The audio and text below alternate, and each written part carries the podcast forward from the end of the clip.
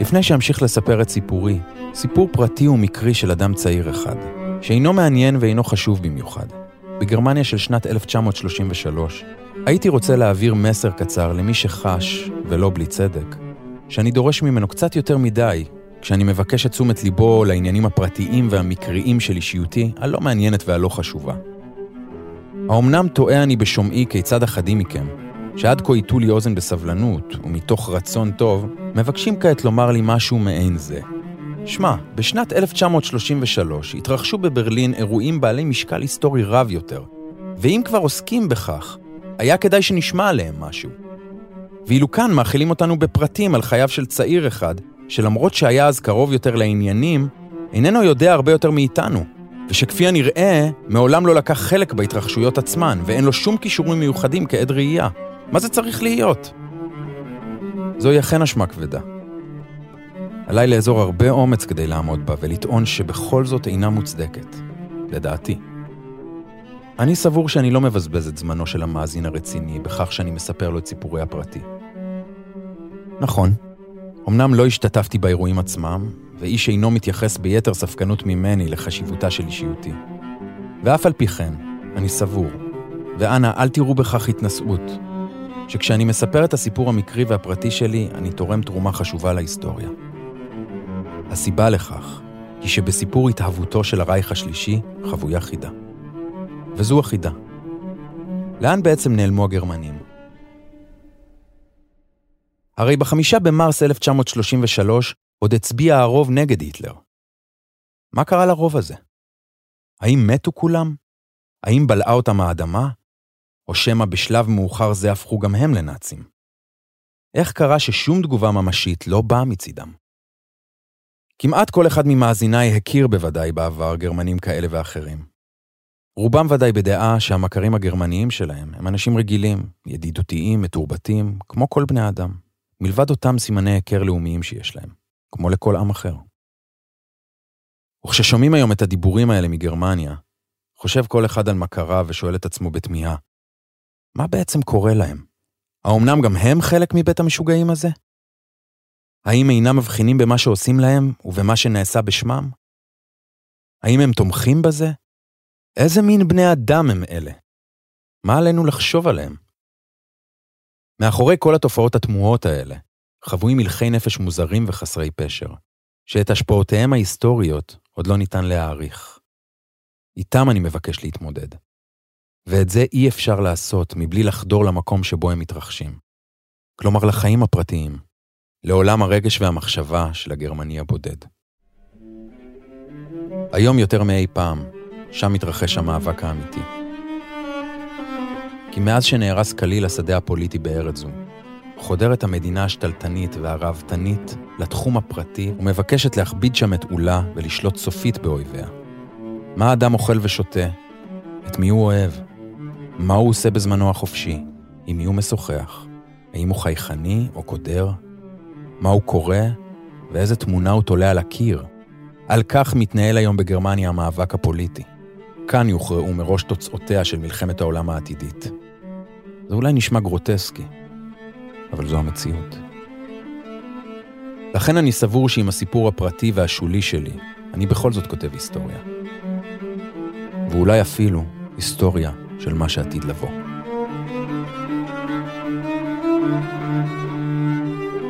סיפור של גרמני, מיומנו של סבסטיאן הפנר בשנים 1914 עד 1933.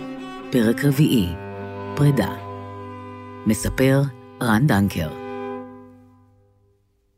ובכן, ה-1 באפריל, בו נערך החרם נגד היהודים, היה, בינתיים, נקודת השיא של המהפכה הנאצית. בשבועות שלאחר מכן נטו הדברים לשוב ולהתמקד בתחום העיתונות. אמנם הטרור נמשך, החגיגות והמצעדים נמשכו, אבל שוב לא באותו קצב רצחני שאפיין את חודש מרס. מחנות הריכוז היו כעת ממוסדים, ואנחנו התבקשנו להתרגל לכך ולנצור את לשוננו. תהליך האחדה, כלומר ההליך שבו אישו בנאצים כל הרשויות, המשרדים המקומיים, העסקים הגדולים ומועצות המנהלים של הארגונים והאיגודים, נמשך אמנם. אך כעת הוא היה שיטתי והתנהל באורח מסודר וקפדני, בעזרת חוקים ותקנות, לא עוד כפעולות יחידים בלתי צפויות ואנרכיות. המהפכה לבשה פנים בירוקרטיות. נראה היה שהלכה ונבנתה מציאות חדשה, משהו שהגרמנים, בתוקף הרגל ישן, לא יכולים שלא להסתגל אליו. כעת שוב מותר היה לקנות בבתי העסק היהודיים. אמנם, הכל התבקשו שלא לעשות זאת, ואת מי שסירב לציית כינו כתובות על מודעות הקיר אויב העם. אבל זה לא היה אסור ממש. יחידות ה-SA לא עמדו עוד בפתחי החנויות. עובדי הממשל היהודיים, רופאים, עורכי דין ועיתונאים, אמנם פוטרו ממשרותיהם, אך הכל נעשה בסדר מופתי, לפי החוק והתקנות, על פי סעיף כך וכך. גם בתי המשפט שהיו סגורים במשך שבוע, נפתחו מחדש והשופטים ישבו שוב בדין. הקביעות שלהם במשרותיהם בוטלה אמנם, באורח סדיר וחוקי לחלוטין, כמובן. בו בזמן הובהר לשופטים שאומנם הם יכולים למצוא את עצמם ברחוב בכל רגע, אבל כוחם גדל לאין שיעור. הם נעשו כעת לשופטי העם, מין שופטים מלכים, ושוב אינם חייבים להקפיד על ציות לחוקים. בזה לא היה עוד צורך. מוזר היה לחזור ולשבת בבית המשפט, באותו אולם כמו תמיד, על אותם ספסלים, ולהתנהג כאילו כלום לא קרה. אפילו השופטים היו ברוב המקרים אותם שופטים. אמנם השופט היהודי בהרכב בית המשפט העליון שלנו לא הופיע יותר, כמובן, אך הוא לא פוטר. תקעו אותו במשרד הטאבו, או במחלקת החשבונות של אחד מבתי משפט השלום האזוריים. במקומו ישב בהרכב שלנו, חריג באורח מוזר בין השופטים הוותיקים של בית המשפט העליון, שופט צעיר מבית משפט השלום, בלונדיני, גבוה ואדום לחיים. הכל התלחשו שמחוץ לעבודה הוא היה קצין אס-אס. הוא הקפיד לברך את כולם במועל יד נמרצת ובקריאת הייל היטלר קולנית. ונשיא ההרכב ושאר השופטים הזקנים השיבו איכשהו בנפנוף יד ומלמלו משהו לא ברור. לעתים קרובות התנהלו גם הדיונים עצמם באורח מוזר. השופט החדש הסביר משהו בענייני חוק בקול צלול ובביטחון עצמי, ובעוד הוא נואם, היינו אנחנו, המתמחים, מחליפים בינינו מבטים. וכי לא פסחת במקרה עמית נכבד על סעיף 802 בחוק האזרחי? שאל לבסוף נשיא ההרכב במלוא האדיבות. ואילו השופט העליון החדש, קצת בדומה לתלמיד שמצא את עצמו לחוד בבחינה, דפדף במבוכה בספר החוקים שלו, ולבסוף הצליח לענות בקול ערני ועליז. אה, ah, כן, נכון, אז בעצם זה הכל בדיוק להפך. היו אלה ניצחונותיה הקטנים של שיטת המשפט הישנה. אך היו גם מקרים אחרים, מקרים שבהם סירב השופט החדש להודות בטעותו.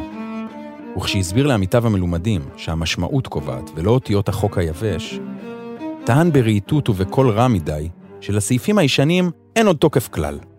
הוא ציטט את היטלר, ובמחוות של שחקן תיאטרון צעיר התעקש על איזו פסיקה מופרכת בעליל. זה היה מעורר רחמים להתבונן בפניהם של השופטים הוותיקים. קשה לתאר את המצוקה ששידרו שעה שהשפילו את מבטם אל התיקים שלפניהם. על נאומים כאלה שנאלצו כעת לשמוע כמופת של חוכמה, הם נהגו להכשיל ללא היסוס מועמדים לשירות המדינה. אבל מאחורי הנאומים האלה ניצבה כעת המדינה במלוא כוחה, והסתתר איום בפיטורין בגלל חוסר אחריות פוליטית לאומית, וכן קשיי פרנסה, או אפילו מחנה ריכוז. השופטים כחכחו בגרונם. כמובן, דעתנו ממש כדעתך, עמית נכבד, אך הרשה לנו להסביר. לא נותר להם אלא להתחנן למעט הבנה בכל הקשור לספר החוקים האזרחי של גרמניה, ולהציל מה שעוד ניתן היה להציל. כך פעל בית המשפט העליון בברלין, שנת 1933. אני עצמי לא הייתי עד לקריסתו הסופית של המוסד הגדול והמכובד הזה. תקופת ההתמחות שלי הלכה והסתיימה. רק במשך כחודשיים הזדמן לי עוד לחוות את המתרחש בין כותלי בית המשפט של הרייך השלישי. היו לחודשים אומללים. התבוננתי בדכדוך ובעצב בשקיעתו ובהסתלקותו המבישה של עולם שלם, שהייתי למרות הכל חלק ממנו. ולא בלי מידה של תחושת שייכות, שותפות, ואפילו מעט גאווה. העולם הזה התמוטט לנגד עיניי ממש. נחרב והיה לשממה מבלי שיכולתי לעשות דבר. לא נותר לי אלא למשוך בכתפיי, ולהכיר בכך, שכאן אין לי עוד עתיד.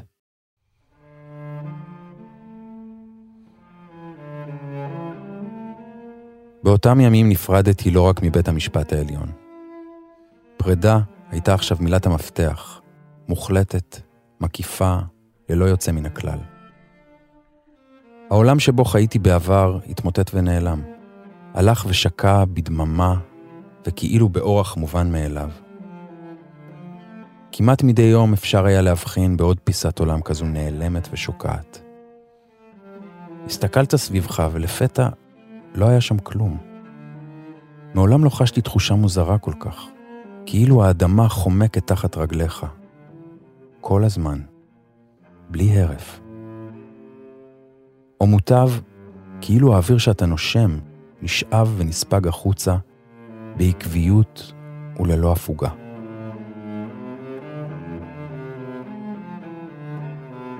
המפלגות נעלמו ופורקו, קודם מפלגות השמאל, אחר כך מפלגות הימין. האנשים ששמותיהם היו עד אז בפי כל, שאת הספרים שכתבו קראנו, ושעל הנאומים שנשאו התווכחנו, נעלמו, בחוץ לארץ או במחנות הריכוז. מדי פעם שמעת על מישהו שאיבד עצמו לדעת בכלא, או שנורה במנוסתו. פעם במהלך הקיץ הופיע בעיתונים רשימה של 30 או 40 איש, מגדולי המדענים ואנשי הרוח, שהוכרזו כבוגדים באומה, הוצאו אל מחוץ לחוק ואזרחותם נשללה. עוד יותר מטרידה הייתה היעלמותם של אנשים תמימים, דבר שהפך גם הוא בינתיים לשגרה. האיש שהקריא יום-יום את החדשות ברדיו, שאת קולו שמעת בקביעות והתרגלת אליו כמו אל מכר ותיק, נעלם באחד ממחנות הריכוז. ומסוכן היה אפילו להזכיר את שמו. מיום אחד למשנהו נעלמו השחקנים והשחקניות, שאחרי הקריירה שלהם נהגת לעקוב במשך שנים. וכך נעלמו עוד רבים אחרים. ואיש לא ידע אם מצאו את מותם, נאסרו או היגרו. הם פשוט לא היו עוד. שריפת הספרים הסמלית במאי הייתה עניין לדיווח בעיתונים. אבל ממשית ומטרידה יותר הייתה העובדה שספרים אכן נעלמו מן החנויות והספריות. הספרות הגרמנית כפי שהייתה, טובה פחות או טובה יותר, קוצצה. רק סופרים אחדים, שנסבלו משום מה, ניצבו בודדים על המדפים כמו חיילים בכדורת. חוץ מזה נשארו רק הקלאסיקונים, ועימם פרחה לפתע ספרות של דם ואדמה ברמה מחרידה ומעליבה. עיתונים וכתבי עת שונים נעלמו כליל מן הדוכנים. אבל מטריד עוד יותר מה שקרה ליתר. אי אפשר היה להכיר אותם עוד. אדם רגיל להתייחס לעיתונו כמו אל מכר, לא? הוא יודע בדרך כלל כיצד יגיב העיתון על דברים מסוימים, מה יגיד ואיך יגיד זאת. ואם נכתב בעיתון לפתע ההפך מכל מה שהיה כתוב בו עד אתמול, אם הוא מתכחש לעצמו התכחשות גמורה, ומגלה תכונות מעוותות, קשה לקורא להימלט מתחושה של בית משוגעים. וכך קרה. עיתונים מתוחכמים, בעלי מסורת דמוקרטית ארוכה, הפכו מהיום למחר לשופרי הנאציזם. במשך הזמן התרגלנו לכך, ושמחנו כשאפשר היה לגלות מדי פעם איזה רמז מסוג אחר בין השורות של מדורי התרבות. בעמוד הראשי לא היה לכך כל זכר, כמובן. אבל בסופו של דבר, לא אלה היו הפרדות המכאיבות ביותר. זה מאוד לא נעים לחוש האוויר מעל הארץ, האוויר הכללי, הפומבי, מאבד את ניחוחותיו ונעשה מרעיל ואפוף עשן. ובכל זאת, מן האוויר הכללי הזה יכול אדם לבודד עצמו במידה מסוימת. אפשר להגיף היטב את החלונות ולהתגונן בין ארבעת הקירות של חייך הפרטיים. אפשר להתנתק, להעמיד פרחים על השולחן, וכשיוצאים לרחוב, לסתום עיניים ואוזניים. ואכן, במקרה שלי הפיתוי לעשות זאת היה אדיר. רבים עושים כך עד היום. אלא שתודה לאל הדבר לא עלה בידי אף לרגע. את החלונות אי אפשר היה עוד לסגור. גם בחיי הפרטיים ביותר ציפו לי פרדות, בזו אחר זו.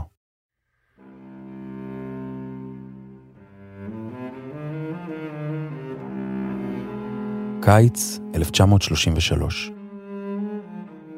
הניסיון שלי לסגת אל תוך עולמי הקטן, הפרטי והמוגן, נכשל עד מהרה. בעיקר משום שעולם כזה לא היה עוד. תוך זמן קצר נשבו מכל צד רוחות עזות בעולמי הפרטי והפכו אותו על פיו. בסתיו של אותה שנה לא נותר עוד דבר ממה שיכולתי לכנות עד אז חוג מכריי. לא, להסתגר בחיים הפרטיים היה בלתי אפשרי. לאן שלא הלכת, נתקלת שוב במה שניסית לעקוף. באותם ימים למדתי לדעת שהמהפכה הנאצית ביטלה כליל את הגבול בין פוליטיקה לחיים פרטיים, ושלא ניתן היה להתייחס אליה רק כתופעה פוליטית. היא לא התרחשה בספירה הפוליטית בלבד, אלא באה במידה בחייו של כל פרט ופרט. היא פעלה כמו גז רעיל שחודר דרך כל מחיצה. אם רוצים באמת להתרחק ממנו, אפשר לעשות זאת רק על ידי התרחקות פיזית. הגירה. כלומר, פרידה מן הארץ שאליה האדם שייך בתוקף לידתו, שפתו, חינוכו, כל מה שקושר אותו למולדתו. באותו קיץ היה עליי להתכונן גם לפרידה זו. בינתיים כבר התרגלתי לפרידות גדולות וקטנות. איבדתי את חבריי, וראיתי אנשים שהתרועעתי איתם בתום לב, הופכים לרוצחים, או לאויבים המוכנים לשלח בי את הגסטאפו. חשתי איך אווירת חיי היומיום נמוגה ללא עקבות. מוסדות קבועים, כמו מערכת המשפט הפרוסית, שקעו לנגד עיניי.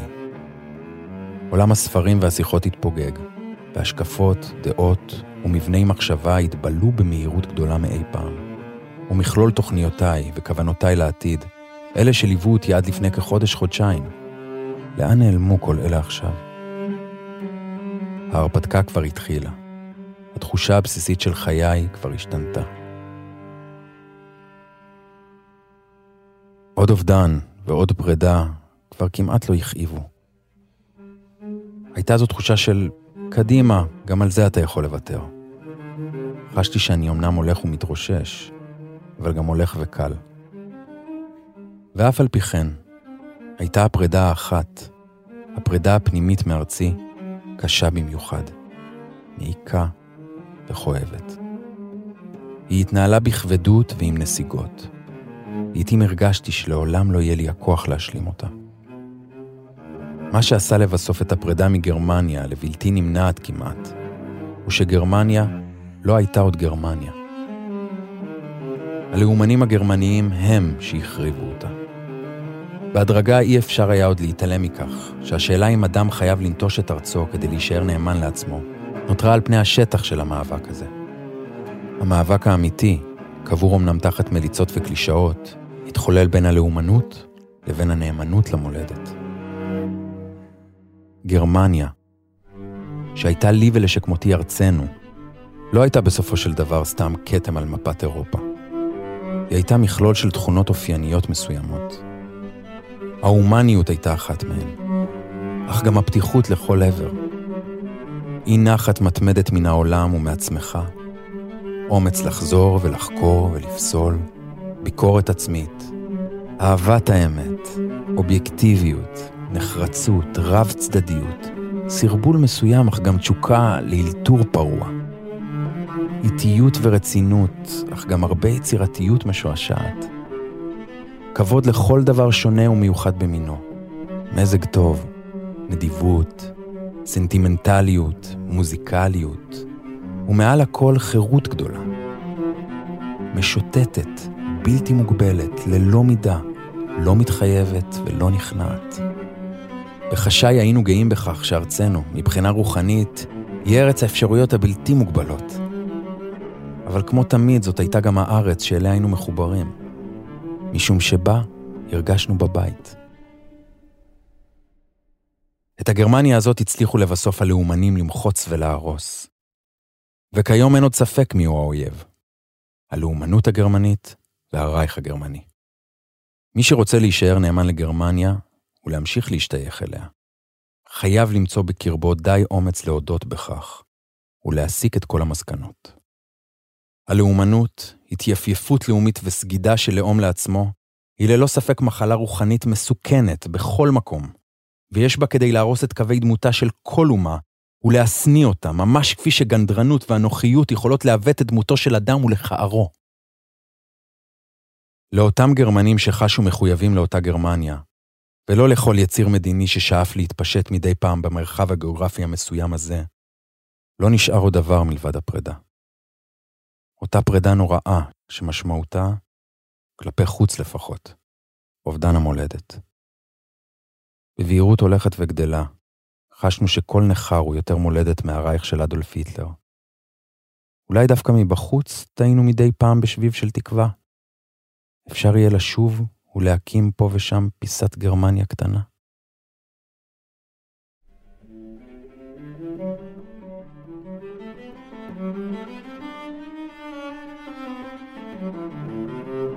סיפור של גרמני, תסכית בארבעה פרקים לציון 90 שנים לעליית הנאציזם לשלטון.